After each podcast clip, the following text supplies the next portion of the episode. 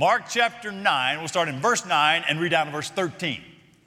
Jesus has been transfigured, Moses is there, Elijah is there, God speaks. The disciples, James and John and Peter, fall to the ground. They look up, and Moses and Elijah are gone. Jesus is standing there by themselves. They brush off the dirt, stand up, and we pick it up, verse 9. Grass withers and the flowers fade, but the word of our God stands forever. Let's begin verse 9. And as they were coming down the mountain, he charged them to tell no one what they had seen until the Son of Man had risen from the dead. So they kept the matter to themselves, questioning what this rising from the dead might mean. They asked him, Why do the scribes say that first Elijah must come? He said to them, Elijah does come first to restore all things, and how is it written of the Son of Man that he should suffer many things and be treated with contempt? But I tell you that Elijah has come. They did to him whatever they pleased, as it is written of him. Join me now as we pray. Let's pray. Father in heaven, I pray under the banner the life, death, and resurrection of Jesus, by the power of the Spirit, we come to you. And we need help today. Father, I pray for all of those that are struggling. I pray for those that have been abused, mistreated. I pray for those that are depressed and hurting. I pray for those that are tired I Pray for those that feel hopeless. I Pray for those that are locked in some sin. I pray for those that are unnecessarily carrying guilt. I pray for those that can't see a good future ahead. I pray for those that are getting close to the end of life and are scared. I pray in the name of Jesus that seeing your glory would help. And so help us now. In Jesus' name we pray.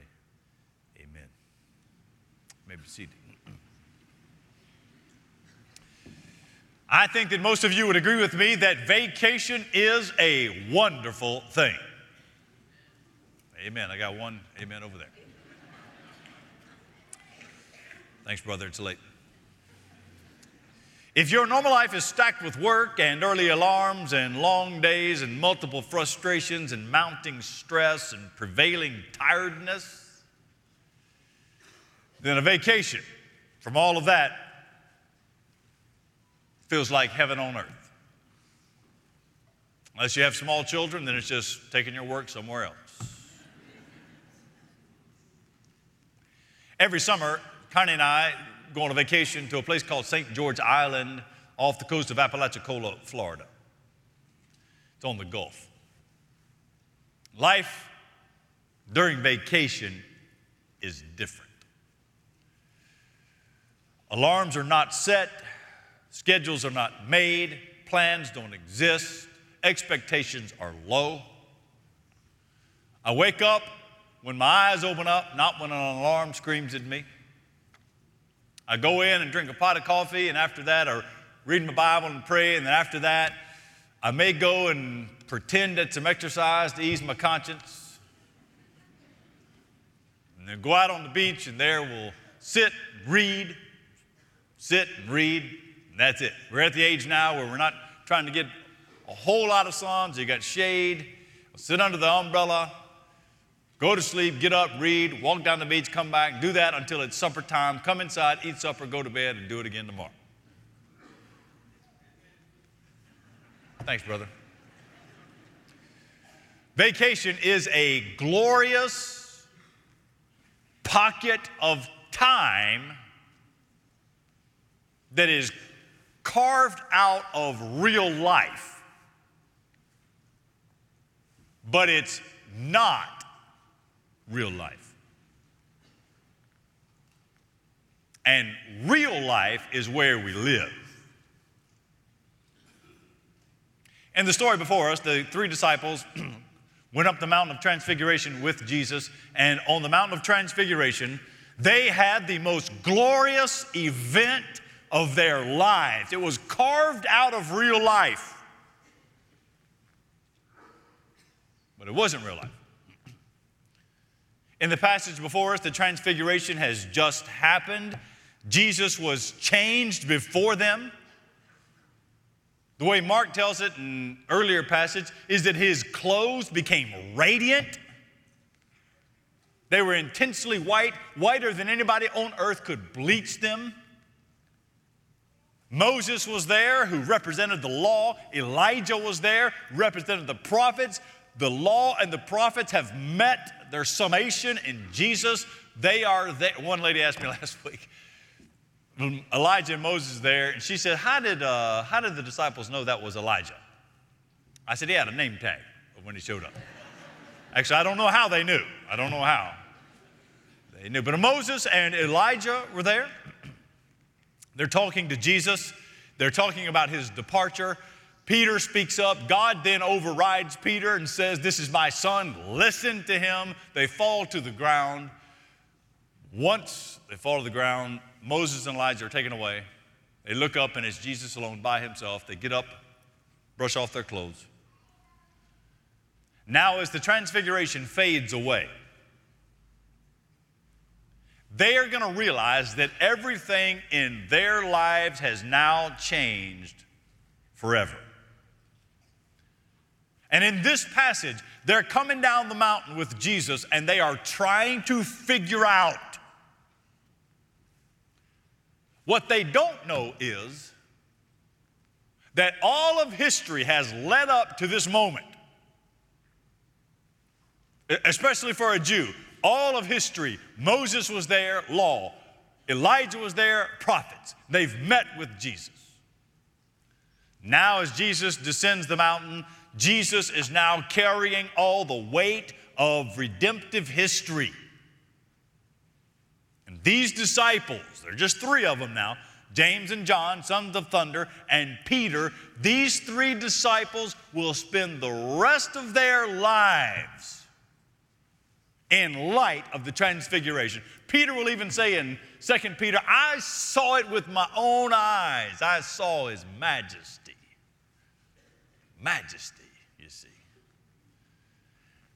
That majesty, that glory is, is good. It was good for their souls. It's good for our souls. That glory would last them a lifetime. They would die because of that. I want that. I, I want. I, I, want you to have that. I want your soul to be uh, to be lightened by the glory of Jesus. I want your soul to be strengthened by the glory of Jesus. I want, I want there to be something else that gives you resilience and, and, and endurance and a joy. I want you to have this morning, I want you to have something that's good for your soul.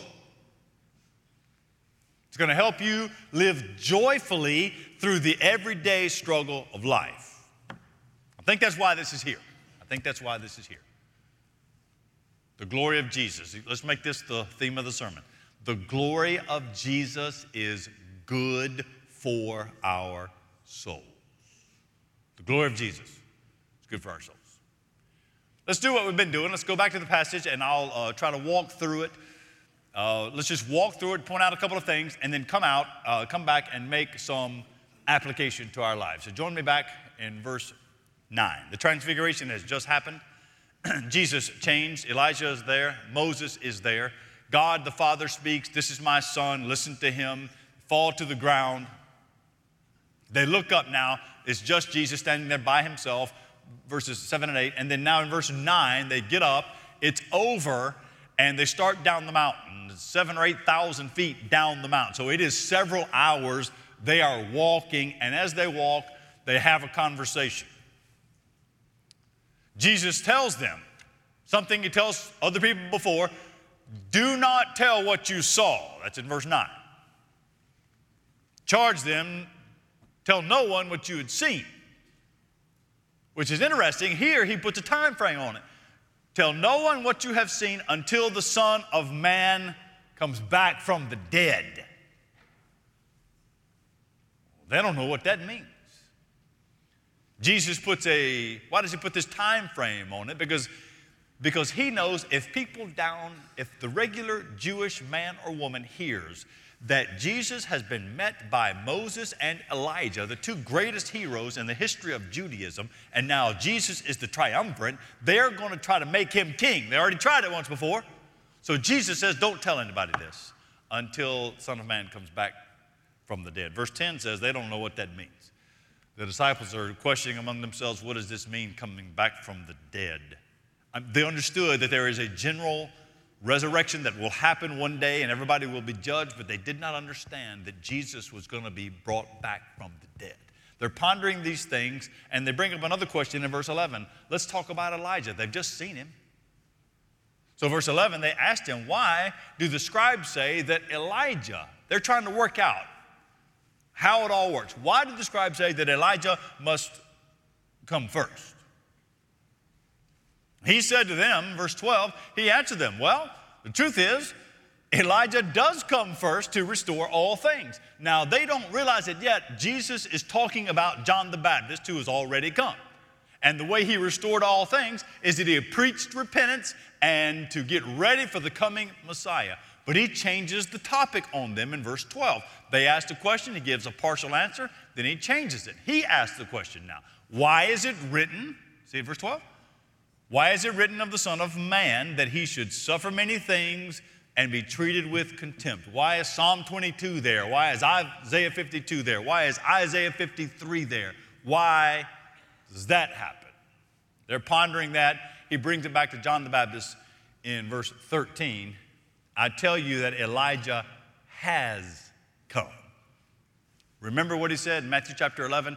Jesus says that John the Baptist is Elijah, if you can take it. That's how he says it. If you can, if you can bear it, John the Baptist is Elijah. So he confirms that here in verse 13. I tell you that Elijah has come and they did to him. Remember what Herod did to him? They did to him whatever they pleased as it is written of him. Okay, so we kind of walked through it. Now let's see if we can't make some, some applications. How does this story of the transfiguration help us? Here's the first one. Number one you can't stay on a mountaintop. You can't stay on the mountaintop. It's good to go there. Retreats are great. When I was a student, I used to love to go to camp. Go to camp, and you have four or five days of hearing, preaching, being strengthened in the Lord. You're with a bunch of people that are either Christians or at least are acting like Christians. And the temptations of regular life are not there. You're not prone to sin. You're, it's just church all the time. It's, it, it feels good, but you got to come down off the mountain. Vacation, you go, it's away. It's not life. You got to come down off mountain. Verse 9, they have just experienced something spectacular like they had never seen before. Peter even says, It is good that we are here. Let me build a couple little shacks for us to be in because he wants to stay up there. But they had to come down. Verse 9 has them coming down. They're coming down the mountain after this spectacular event. They've got to come down into brokenness and sin and, and, and death that's where we live. It's where you live. Right now, I got a good friend named Brian Black, his wife, Heather. Brian is a Presbyterian pastor in Northern Ireland.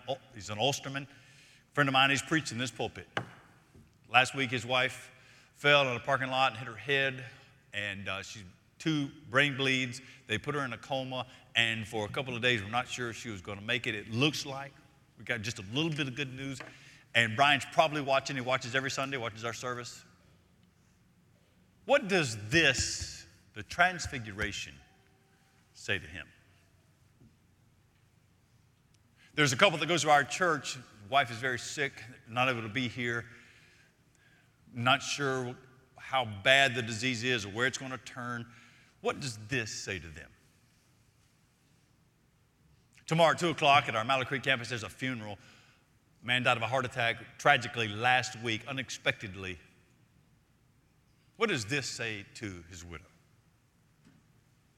There are many of you sitting in this room right now. You will spend a whole week, every week, you, you spend most of your day, most of your week managing something that is terribly unpleasant. You don't want to be there. How? What does this say to that? A couple of things to think of. I want you to think with me. A couple of things to think on. When you think, I want you to think, first of all, I want you to think on the work of Christ. It's good for your soul to think on the work of Christ. It's good for you to see Jesus with, with Elijah and Moses. You think on Jesus filling, fulfilling all of the law, keeping all the laws that you've broke. Think on that. Think on him fulfilling all of the prophecies. Think on the work of Jesus. Think on the kingship of Jesus, the lordship of Jesus. think on the work of Christ. For you, think on that. That's not enough. Think on the think on the hope that you have in Christ. Think with me for a little bit. If you're a Christian now, think on his perfect life and your sinning life. Think that his righteousness is what you get. Think, think about that. Think on his uh, going to the cross, that he actually stood in the way of punishment you deserve, judgment. You ever felt condemnation and guilt? Jesus took that. Think on that. Think on, um, think on the resurrection. If you're, if you're getting old and decrepit, look at me. Some of you old and decrepit. If you're having to use a walker or a cane or things are not working, knees replaced and hips replaced and shoulders replaced, and you are the bionic person, just think with me now. Just think on the resurrection of Jesus. Think on the bodily resurrection. Sometimes God gives us these discomforts in life so we don't long for this world, we long for another world. Think, think, on the resurrection of Jesus, his life, death, and resurrection. Think on this hope that you have in Christ. Think about the endurance of Jesus. I mean, even in this passage, Jesus will say, Why is it written about the Son of Man that he must suffer many things? Suffer many things. Why, why is it written he would suffer? Why did you have to suffer?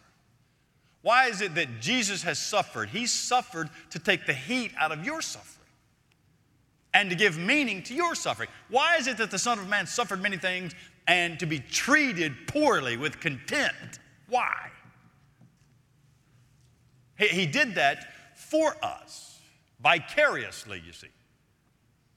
A lot of times you will hear athletes use the Philippians 4:13, I can do all things through Christ who strengthens me.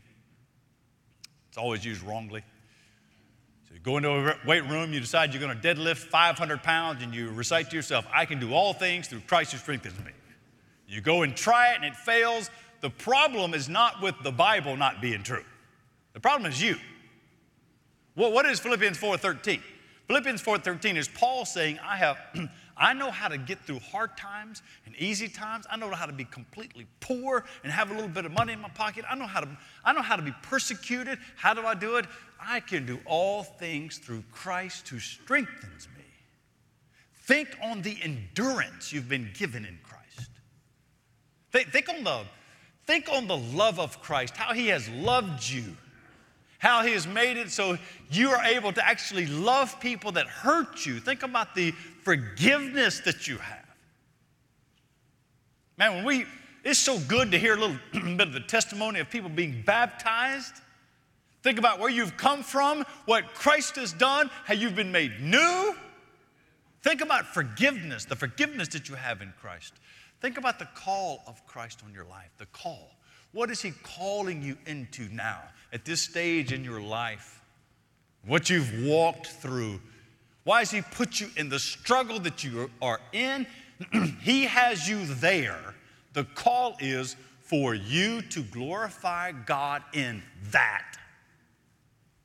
Not to be constantly looking for a way out of that, but how do I stay in this situation and glorify the name of Jesus with my life? Brothers and sisters, you can't stay, the mountaintop is wonderful, but you can't stay on the mountaintop. Bible teaches, however, that even though you walk through the valley of the shadow of death, he's with you. The glory of Jesus is good for our souls. We can't stay on the mountaintop. Let me give you something else I've learned from this passage, and I hope that you'll see it too. Here's the second thing. Number two, you need the full gospel. The full gospel, the real gospel. Maybe you want to write it down like this you need the complete gospel. Verse 9, they're coming down the mountain, and Jesus says to them, Do not tell anybody what you've seen yet until Christ has been raised from the dead, until the Son of Man comes back from the dead. So don't tell of this because they'll want me to be king. That's not the full gospel. The full gospel has to be the life, death, and resurrection. When that happens, then you can tell. It's a whole life gospel. Now, when I say gospel, here's what I mean. See if I can encapsulate it. The Bible teaches that God is a holy God who created us in his image. the image of God in us has been disfigured by our own sin and rebellion. We are born rebels and we prove it with our lives. We rebel against God. But God is a loving, good, and kind God. He comes after those of those that are rebelling against him. And although we deserve to be punished and sent to hell, what he does is give us Jesus, who, who lives perfectly. And at the cross, here's what he does God pours out the wrath that we deserve, he pours it, pours it out on Jesus. Jesus takes that. That's why if you're a Christian and you're going through something, you are not being judged, you're being disciplined. So at the cross, God pours out his judgment on our sin, he pours it out on Jesus. Three days later, God raises him from the dead. He has ascended into heaven. The resurrection assures that it works. And the promise of the gospel is if you will believe that Jesus and Jesus alone died for you, you will be saved. It's the promise of the gospel. But if you are saved, that gospel is transformative. And we just saw a picture of it in the baptistry that says, Here's what I used to do, it was terrible. Christ has saved me. Here's how I'm going to live. It's transformative, it's, it's obvious that there is no cheap grace. The grace of God purchased by the blood of Jesus, it, makes you a different person. If you did not change, then you were not saved. There's not evidence, then there's no change. It's transformative. There's something that happens to these men after the resurrection of Jesus. The Spirit descends, and you are new. The, the, the language in the New Testament is of conversion. You're a new creature. Now, this is not legalism. This is not you, here are the 10 rules I've got to follow, and if I don't follow them, then I'm not a believer. No, legalism is not you. Christianity is not legalism, you trying to prove yourself. Christianity is saying, I am completely bankrupt, a sinner, and yet God in His goodness has saved me by grace through the life, death, and resurrection of Jesus. My hope is in the work of Christ. You need a full gospel.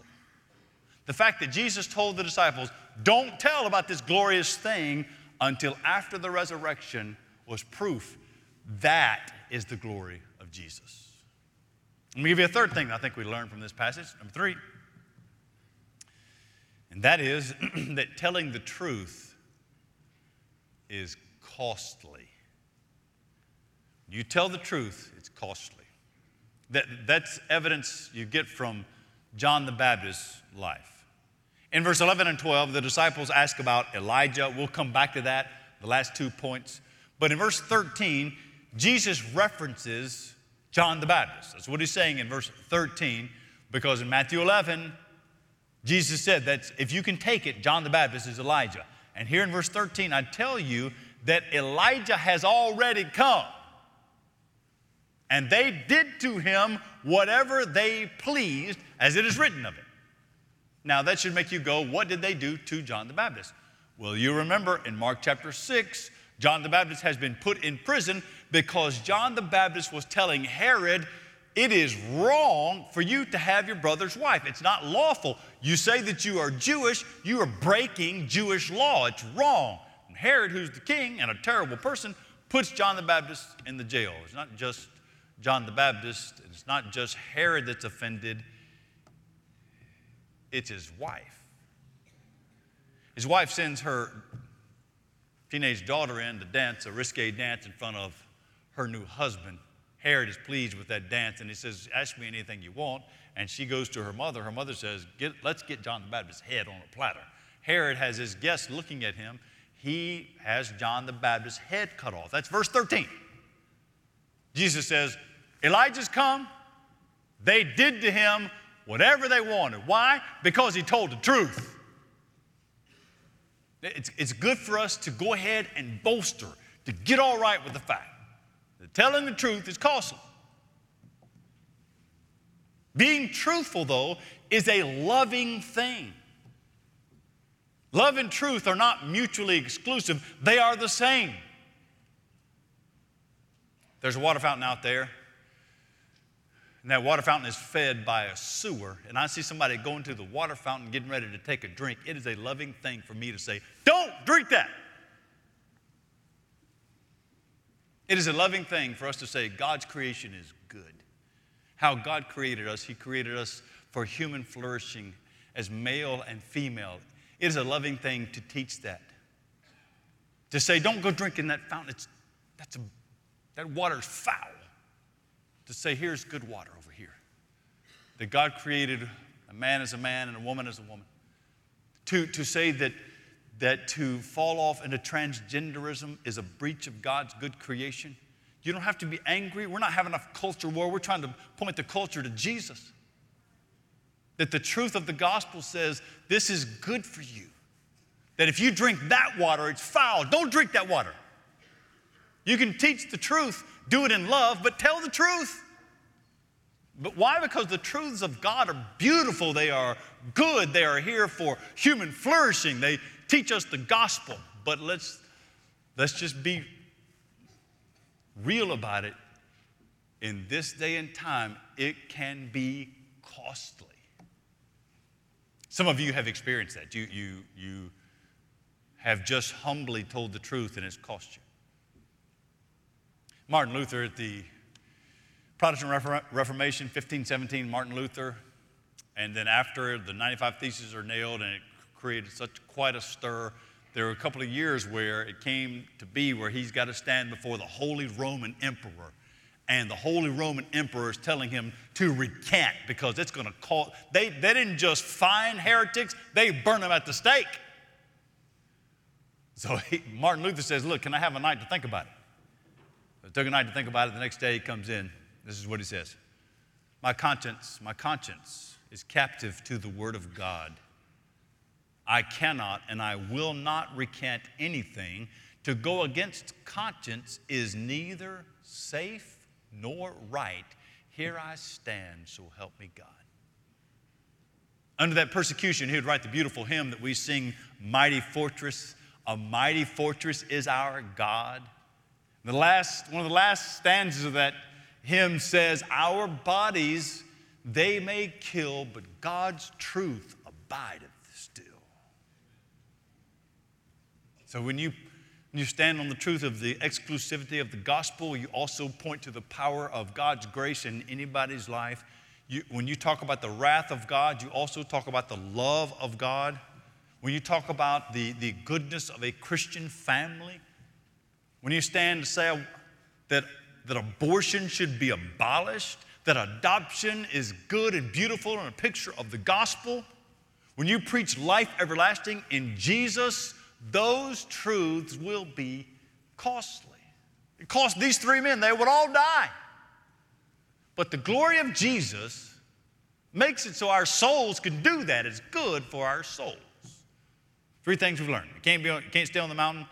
You need the full gospel. Telling the truth is costly. Uh, a fourth one here. A fourth one is you can stake your life on the Bible.